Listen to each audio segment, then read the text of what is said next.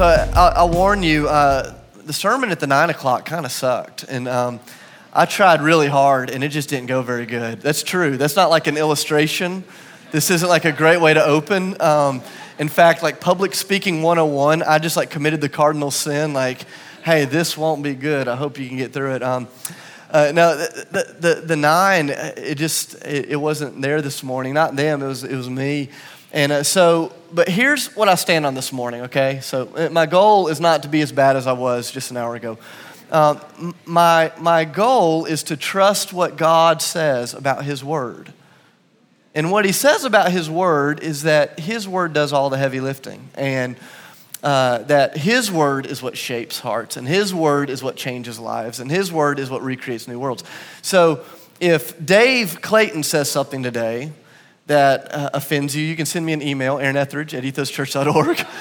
or, um, or you can just chalk it up to human error and say, Lord, what were you trying to say to me despite that idiot you had up there preaching this morning, okay? So um, that's, that's the goal this morning is to just let the Word of God do the heavy lifting. And uh, my, my goal is I, I want to give you something so simple, you would have to pay someone to help you misunderstand it because I believe the heart of what we're looking at is, is so unbelievably important um, if, if we can actually hear what it is. And so here's the big idea that I think Paul's trying to get at in the seven verses that we're looking at this morning. And so if you're taking notes or if you want to hold on to something, here's, here's the big idea that I think he's trying to get at. I think he's trying to tell us that sometimes our old ways of thinking when it comes to God keep us from the new life that Jesus is trying to bring us into. That our old way of thinking is so often our greatest hindrance for a new way of living. That sometimes we can enter into a new season, that we can come into a new reality, that we can step into a new moment, that you can be in the new and actually miss it because your head is still stuck in the old. And that old thinking is the greatest enemy in some ways of new living. I remember kind of discovering this for the first time about 12 years ago when Sydney and I got married. You know, any of you that are married, you know what a, a big moment that is. You're standing there at the altar you're holding hands with your soon to be spouse. You're making promises that are so much bigger than you. I remember like standing there, like holding Sydney's hand, just thinking, man, she is so fine. Why is she with a guy like me? And I'm saying things like, for richer or poorer, till death do us part, in sickness and in health. You know, all these, all these like big promises and, uh, and then we kiss and it was hot. It was amazing you know and our friends and our family they're all there and celebrating and we have a huge party. And I remember the, the next day i get on the airplane and we're, we're going to our honeymoon. And I, I, remember this like it was yesterday looking down at my left hand and seeing the, this ring on my finger for the first time. And i thought oh my goodness what happened last night? Like like i'm a husband. Like, like, wh- what do husbands do? like, I know I'm going on vacation, so maybe that's the first thing that husbands do is they go on vacation. But I'm like, what, what does a husband do? And I remember just being hit with this freight train of emotion. And I wasn't doubting whether or not I should have married Sydney. I was just doubting my capability of being a husband. And, and maybe some of you remember that feeling. I'm like, oh my, like, like, how is this gonna work? And I remember coming back from the honeymoon, and the first couple of years of our marriage, in so many ways, was, was us working out just how little the two of us understood what it meant to step into this new reality. Like we come back and that's the interesting thing about marriage is when you get married instantly boom your status changes. You go from single to being married. You go from two individuals in the eyes of God to being people that have been connected mysteriously in the person of Jesus Christ. It's a, it's a crazy thing. It is an instantaneous shift. And yet, it is a lifelong struggle trying to figure out how do I bring uh, these two broken individuals into unity together. We began to discover that even though our status had changed, our thinking had not. And so, even though I had a ring that said I was a married guy and a piece of paper that said I was a married guy, in a lot of ways, I still thought like a single guy. The way that I saw my time and my energy and our holidays and our money, and I thought like an individual. You've heard me tell this story before. So often, those first couple of years uh, of being married, Sydney would fall asleep at night. And I, I was a night owl before um, we got married. I'd stay up late, she'd always go to bed early. And so we got married, and she would fall asleep, and I would sneak out of bed quietly, and I'd go skateboarding with my friends, and I'd go hang out. And it's like, why did I do that? Well, I was an idiot, number one, but, but mostly because although my status had changed, my way of thinking had not. I, I, I, was married, but in my mind, I still lived kind of like a single guy, if that makes sense. Or uh, I remember learning this again when we had our first son almost seven years ago.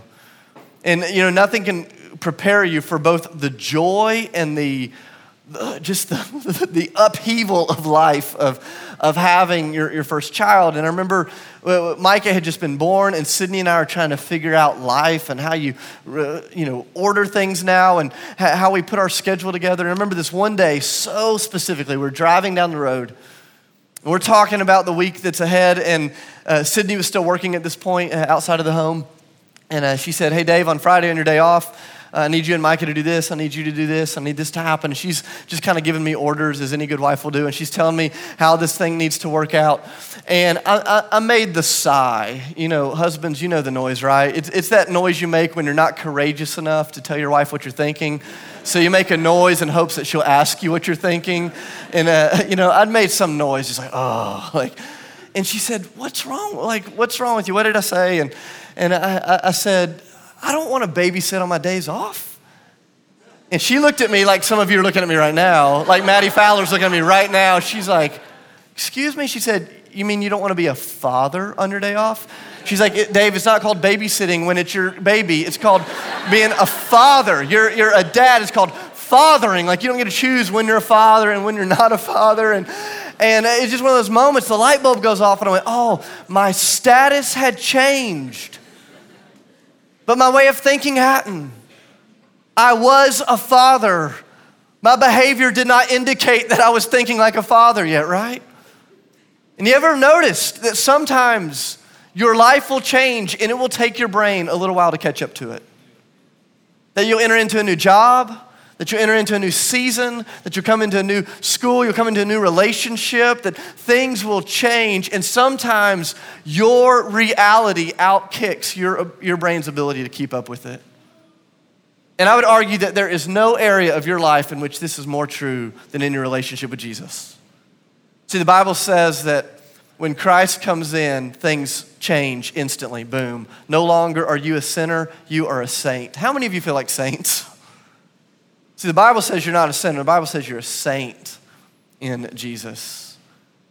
It says that in Jesus, boom, instantly something changes. That you go from being spiritually dead to being spiritually alive, to being spiritually cold towards the things of God, to being spiritually awakened to the things of God. The Bible says from death, I mean, instant, boom, boom, boom, boom, instant. But does the Christian life feel very instant to you? And here's one of the things that I think we all discover uh, along the way is that what Jesus does instantly, it takes your mind a long time to catch up to in reality. And Paul is going to write this little letter to this church in this old city of Ephesus, real people, real time, real place. And he's going to tell them, hey, listen, here's the deal.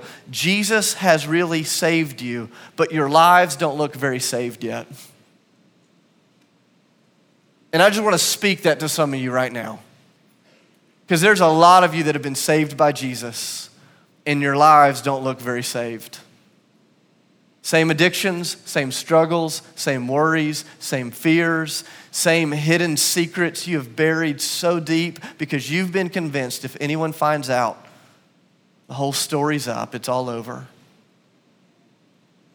Here is the scandal of the gospel or one of the many scandals, is that Jesus, in his grace and love and power and foreknowledge, is willing to save you instantly and then to patiently walk with you as long as it takes until you look like you're saved.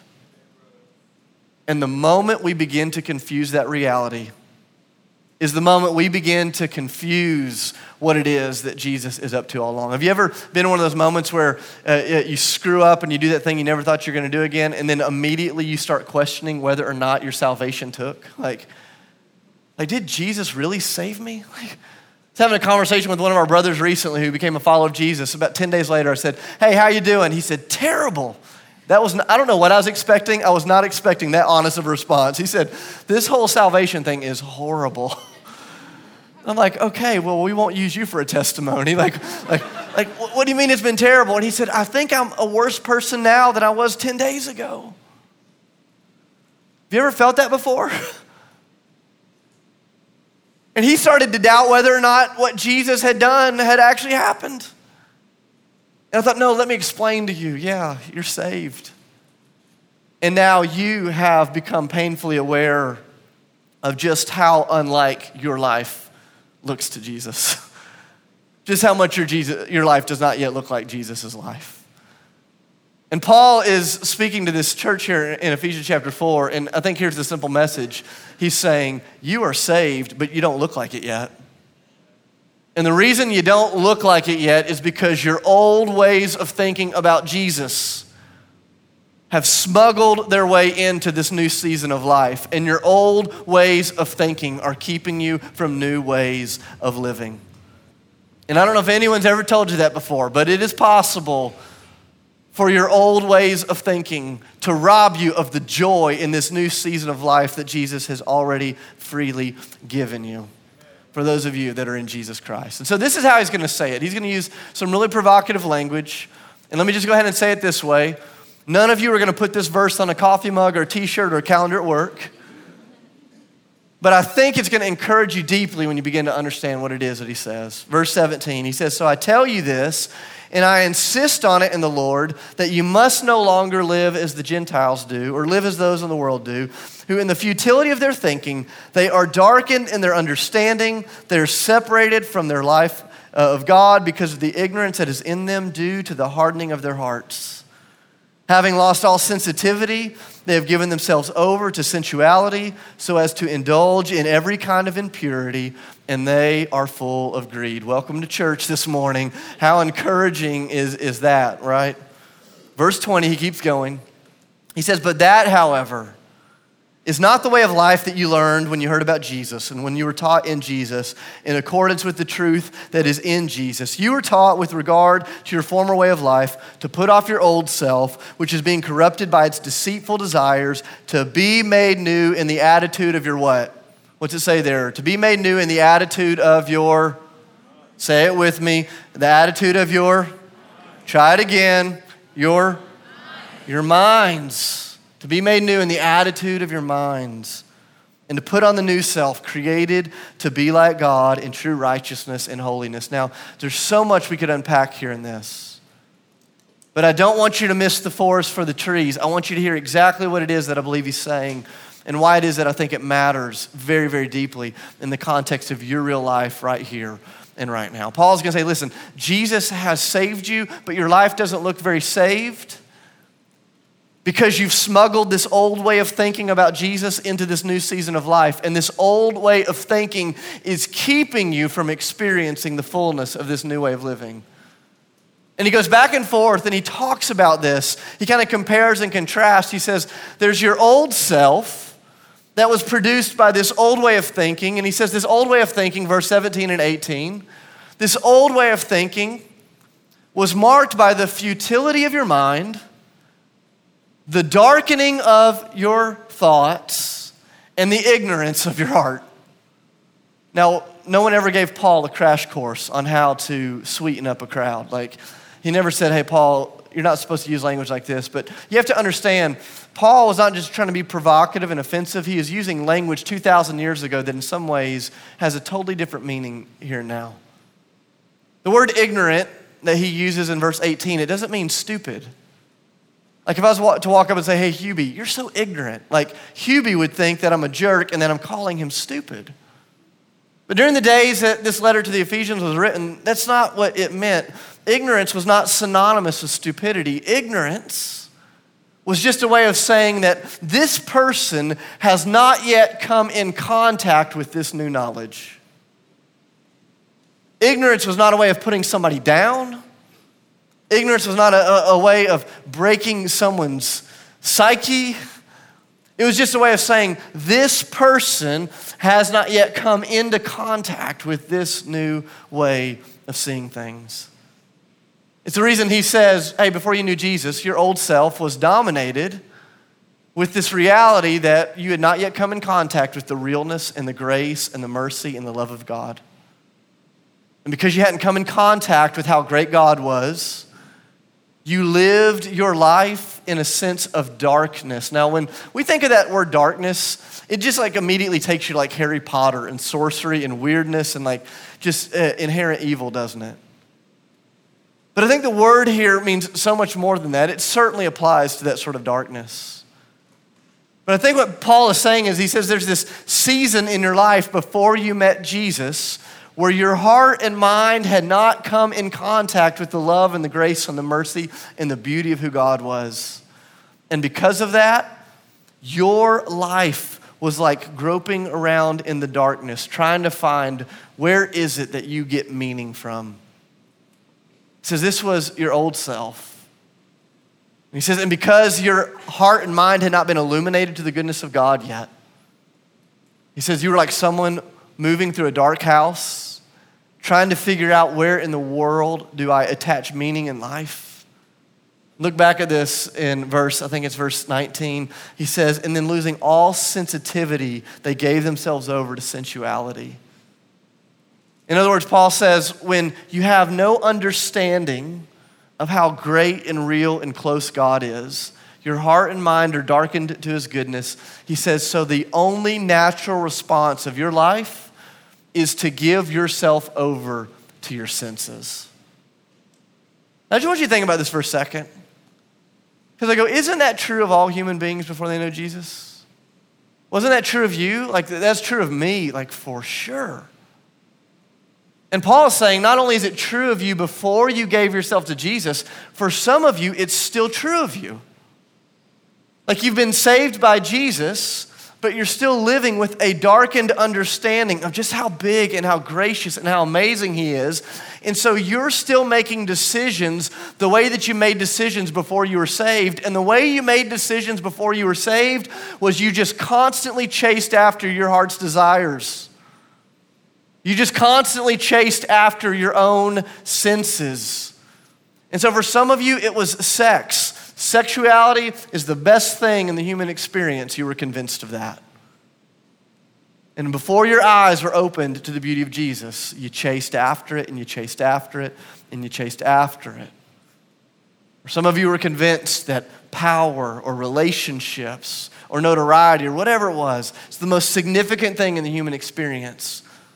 And you longed for it, it were your desires, and you chased after it over and over and over and over. And Paul says, he says, when you do this, verse 23, he says, what you experienced before Jesus came into the picture was just how deceiving your desires can be. Now, I want you to notice this. Does Paul say that our desires are evil? Does he say that, oh man, your human desires are wicked? No, he doesn't say that. He says your unredeemed human desires are tricky, though. Have you ever chased something with your heart only to discover it wasn't what your heart wanted? And then you got there and thought, I thought this is what I wanted. Did I, did I perceive wrong? No, uh-uh, you didn't perceive wrong. You just chased an unre- unredeemed desire. And Paul says that's the old way of life. He said it's the old way of thinking. The, the old way of thinking is, is that if it feels good, try it. If it makes sense, it, it it's good. If it's true to me, it must be true to everybody. And I'll, I'll chase it and I'll go after it. And he says, that's the old way of thinking. And that old way of thinking produced a very predictable way of living. And that was a way that looked very similar to the world. And Paul looks out at the, his church, and I think he's looking out at our church, and he says, Hey, listen, a lot of you are saved, and your lives don't yet look like it. He says, Because you've smuggled this old way of thinking into this brand new reality. The light bulb hasn't gone on to let you know that you're a husband yet, or a father yet, or whatever your metaphor is yet. And your behavior is letting me know that Jesus is still not yet big enough to you. I was thinking about that earlier this week. I was having a conversation with a woman that I just met. She owns a cigar shop here in the city, uh, and uh, she and I were just talking about faith, just brilliant, kind, amazing woman. And uh, I started asking her about her walk with Jesus. Hey, do you know Jesus? Do you know anything about Jesus? do you love Jesus? And she said, No, I grew up in an atheist home. And she said, I've only been in church one time my whole life. It's, it's for a wedding. And she said, I'm convinced there's no God. And uh, she said, But here's what I try to do with my life. And, and she's trying to explain it to me. Here's how I serve people. Here's how I love people. And I remember I was just sitting there talking to her, and I thought, man, this woman is so brilliant.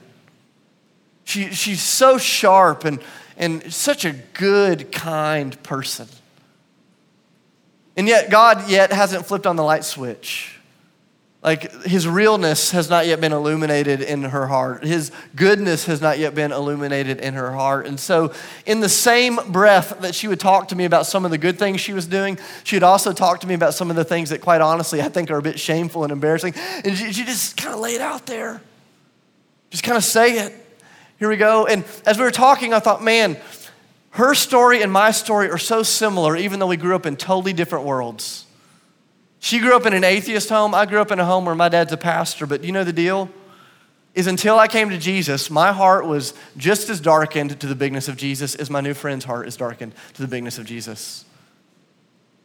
The only difference between her life and my former life is that when you grow up in a non religious world, you can celebrate your worldliness. When you grow up in the church, you're taught to hide it and to manage it and to make sure certain groups of friends never found out about it. You know that game, right? Like some of you have been there. And Paul says, listen, this, this happens when the old way of thinking smuggles its way into this new season of living. Verse 20, look back at verse 20. He says, But you, however, says, You, however, were not taught that. You weren't taught to, to just be comfortable with the old ways of living says, You, however, weren't taught to just pray a prayer and get in a tub of water and then just live the way that you were living until you die, hoping that one day Jesus saves you. He says, That's not what you were taught when you were taught Christ. He says, What you were taught when you were taught Christ is that Jesus doesn't just want your eternity, Jesus wants today. That Jesus doesn't just want your future, He wants every moment. That Jesus doesn't just want a part of your life, He doesn't want just an hour of your Sunday, He doesn't want just a little space of your finances or a little piece of your relationship. That no, Jesus wants the entirety of who you are. He says, That's what you were taught. He says, But a lot of you have smuggled in old ways of thinking to this new reality, and it's keeping you from joy. He never says it's robbed you of salvation, He says, No, it's robbing you of all the joy that comes when you start arranging your thought process around what it is that Jesus has already done. Does that make sense? Shake your head if you're, if you're tracking with me this morning. It's so important. It's so important. And this is a progressive revelation. And here's what I mean by that. You know, 20 years ago, I gave my life to Jesus, almost 20 years ago. And I remember giving my life to Jesus. And 16 years old, and it's like, okay, Jesus, I want you to be my Lord and Savior. And the truth is, I knew so little, a lot like when I was standing at the altar with Sydney. Like, I knew so little about what it was that I was signing up uh, for when I got into this relationship with Jesus. And the truth is, for a lot of my life and a lot of my experience, what I really thought was uh, that I was inviting Jesus into my heart. That Jesus was coming in almost like a visitor. You know, have you ever, ever had a visitor come over to your house? Come stay at your apartment, come crash in your dorm room, wherever it is that you live. And, you know, a visitor comes in, and if you're from the South, you show them around, and then one of the things that you'll say is, make yourself at. Do any of us actually mean that? No, not really. You kind of mean it, but you're all liars. Like, we don't mean to be liars, we're just Southerners, and we lie about everything. Like, when somebody comes over to visit your house, do you really want them to tear up your carpet and replace it with new floors?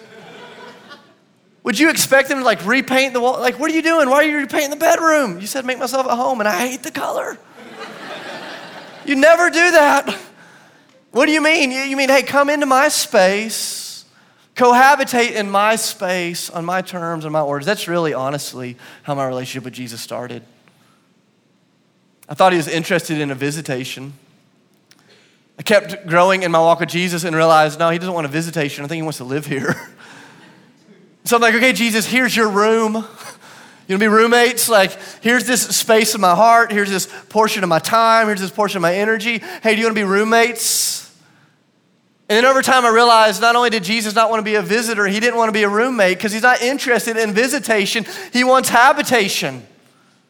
And all of a sudden, he shows up and he has a big pile of metaphorical cash and he says, I'm not here to visit, I'm not even here to crash, I want the whole house. I want this to be my house, and I'm gonna knock down the walls, and I'm gonna tear out the carpet, and we're gonna repaint the living room, and we're gonna get into that closet, and we're gonna go down into the basement that you've been avoiding since your childhood. We're going down into all of the places that you think you don't want to go, and here's the deal I want to be the Lord of it all. And Jesus isn't interested in part of you, He's not interested in part of our affection. Not a visitation, but a habitation. But the truth is, our old way of thinking about Jesus often creeps into this new season of living. And a lot of you, whether you grew up like my atheist friend or you grew up like I did in a church, a lot of us have never stopped to ask the question hey, Lord, what are the old habits of thinking that are keeping me from this new way of living? A lot of us have never slowed down to say, okay, Lord, what old views of you have I smuggled into this new future? And how does my old pattern of thinking help me make sense of my current way of living? Because Paul's going to say, listen, you've been saved. Your life doesn't look very saved. And the reason it doesn't look very saved is because the old thinking is choking out the new life that Jesus wants to give you. And here's the, the, the joy of this to me because in some ways, it's kind of a hard conversation, right? Like you go, oh, what do we do with this? And I go, did you notice never once in the whole text did Paul appeal to their willpower? like he didn't look at him and go, uh, you've been saved by Jesus, try harder. like you've been saved by Jesus, people are disciplined. You've been saved by Jesus. He never appeals to their willpower, he appeals to their identity. He says, You are saved. Your behavior doesn't look very saved, but you are saved. Now lean into who you are so that everything else will follow suit. Driving in the car with Sydney, and she says, Dave, you are a father, not acting like one. Don't seem like one, but you are a dad. Let's live like it. And I think some of us just need to be reminded of the truest thing about us. And the truest thing about us is not how old or young or rich or poor or white or black or male or female, how smart or less than smart you are. That's not the truest thing about you. For many of you who are in, who are in Christ, the truest thing about you is that you are sons and daughters of God Most High. And for those of you who aren't in Christ, the truest thing about you is that God loved you enough to send Jesus so that you could be a part of this dysfunctional mess we call a church as well. And Paul says, it's time to start being who you are. I love it. It's what he alludes to back in verse 17. Look at this. He says, I insist on it in the Lord that you no longer live as the Gentiles do you no longer live as the world does. And that's kind of a confusing statement. I guarantee you there's at least one person in that Ephesian church that went, whoa, whoa, whoa, wait a minute, what does that mean? You know why? Because Paul was writing to a group of people who were ethnically Gentile. They'd become followers of Jesus, but being followers of Jesus hadn't changed their ethnicity. And so Paul makes this confusing statement. He says, hey, don't live like Gentiles anymore. I think would, in today's context, I think you'd say, hey, you're followers of Jesus, so don't live like Americans anymore. And we'd go, but wait a minute, Paul, we're still American. Should we? Oh, yes, you're still American, but that's not the truest thing about you. The truest thing about you is that your citizenship is now in heaven that you are loved by God, that you are saved by God, and that you are in the process of being made new like God. And one day you will see God face to face for all of eternity. That's the truest thing about you. So don't live the way you used to live. But you can never step into a new way of living until you consistently put off the old way of thinking. You're not going to get in better shape until you change the way you think about food and the way you think about carbs and the way you think about working out. Like, in order to experience a new way of living, you have to have what? A new way of thinking. It's what Jesus said in Mark chapter 1 when he starts his ministry. He says, he says Hey, repent for the kingdom of God is near. In the original language, it literally meant change your way of thinking because the kingdom of heaven has come near you. That's the way Jesus started his earthly ministry. He says, Listen, God is not far off. He's not somewhere distant. He's not just in the future. He says, Change the way you think. The kingdom of heaven is so close you can what? Touch it. So close. But in order to step into that new way of life, you have to put off the old way of thinking. And all throughout this text, Paul over and over and over says, Take off the old, put on the new. Take off the old way of thinking, put on the new. Because he knows how easy it is he knows how easy it is to be saved by Jesus, but to never experience the joy of that salvation because of an old way of thinking. So, how in the world do you do this, okay? How do you do this? So I just want to give you two, I think, very simple things to try that are right here in the text. Number one, you keep listening to the, vo- the voice and the words of Jesus. You keep listening. It's what he says in verse 20 and 21 over and over and over. He says, Remember, as you were taught in Jesus. He says, You, however, this is not what you were taught in Jesus, when you heard about Jesus, when you learned Jesus. He says, One of the ways that you uh, begin to align your mind with what it is that God has already done in your life is you keep listening to the words of Jesus. You know why? Because the world will consistently try to convince you that your behavior is what defines you, as opposed to Jesus' work on your behalf being your most defining characteristic. And the world is just going to come at you. Everything you hear, everything you see, everything you feel. And I don't mean this to be harsh, but if the American church treated food the way the American church treats the Word of God, the American church would be starved to death. See, a lot of Christians, we spend no time with the word of Jesus. Here, here, here's three minutes in the morning, Lord, and then I'm going to give the next 16 hours to podcasts and radios and water cooler conversations and newspapers and, and man, just the intake. No wonder the old way of thinking dies such a slow death. He says, Listen, listen to the words of Jesus, just like you did when you were taught. But he didn't stop with listening. He says, you have to step into living. Because anytime there's listening without living, what you end up with is people who are spiritually obese. People that gorge themselves on spiritual knowledge but never exercise that knowledge in the context of their life, and eventually they can no longer move. I love this. Look at the end of verse 24. He says, To put on your new self, created to be like God in righteousness and in holiness. He says, in other words, listen, the aim of the Christian life is not to just sit around and learn new facts about God and think new things about God and increase your understanding of God. He says, no, the ultimate aim of the Christian life, by the power of the Holy Spirit and the help of Jesus Himself, is to begin living like God. To love like He loves, to serve like He serves, to lay down your life like He lays down His life and the essence of Christianity is imitation of God. We'll actually look at that next week in Ephesians 5, verse 1, where he says, Be imitators of God. He says, If you want to take off the old and put on the new, he says, You listen to the words of Jesus and you live them out in the context of a community like this. You know, for the, for the last four years, uh, one of my good friends, he and I meet together every single week. It's a guy that I've been discipling, and now we're in this discipling relationship together, trying to live more like Jesus. And every week we get together and we essentially just ask each other three questions. And it's our way of trying to listen to the words of Jesus and live them out so that day by day we can take off the old way of thinking and put on the new. And I love this because the three questions we ask each other every time when we get together number one is, What did Jesus tell you this week in his word?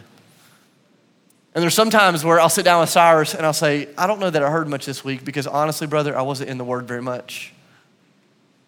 And it's just this commitment. We ask that question, and it's just this reminder to keep listening to the words of Jesus. So, the first question we always ask is, What did Jesus tell you through his word this week? The second question is, What do you plan to do in response to what he told you Like, how do you plan to live this out? Because he and I have no interest in getting together every single week to just nourish each other's intellect. We want to live like Jesus lived. What did Jesus tell you this week? How are you going to live it out? And the third question is, as your brother, how can I help you do it? And I go, isn't that church right there? Like, I, am convinced that this is why we do this, that you're not here because you love how comfortable these plastic chairs are. Like, that you're here because you want to know what Jesus has in store for your life. And you want to be more like Jesus. And you know that somewhere deep down, you need us to help you get there. And we need each other. And what a joy it is when we begin to recognize that reality. And so this, this morning, I want to ask a simple question, and for us to think about it as we go to communion. And that is what, what old ways of thinking in regards to Jesus are keeping you from stepping into a new way of living with Jesus? What old ways of thinking about Jesus are keeping you from stepping into a new way of living with Jesus? And I want to encourage you as you break the bread and as you take the cup to really talk about that, to open up your hearts and go, man, this is it. This old way of thinking has kind of caused me to put God in this little box, and uh, I've treated him way more like a visitor or a roommate than the owner of the house. And to confess that, you know, for some of you, you're not Christians, and I, I just want to encourage you. What are your current views about Jesus keeping you from in regards to Jesus? And if you didn't hear anything else this morning, I hope you heard me say this is that before I knew Jesus, I was just like you in so many ways. And it's only the grace of Jesus that there's been any bit of change whatsoever. And that because Jesus is so good and so amazing, He's inviting you to come be a part of this journey and this mess with the rest of us. It's an open invitation, but it's going to require you to change the way you think about Jesus. Let's stand together. I want to pray over you. We'll take communion together, and we'll continue in a time of worship. Lord, thank you for the gift of your word. Thank you for the gift of these people. Thank you for your Holy Spirit who is here among us. Father, would you help us to recognize the old ways of thinking that are keeping us from new ways of living in your kingdom with your Son, Jesus? And God, would you just illuminate that however you want to do that? Lord, I pray that you would remove all of the traps of shame and guilt and condemnation, and that, Lord, you would fortify our identity in you for the sake of your name. It's in your name I pray. Amen.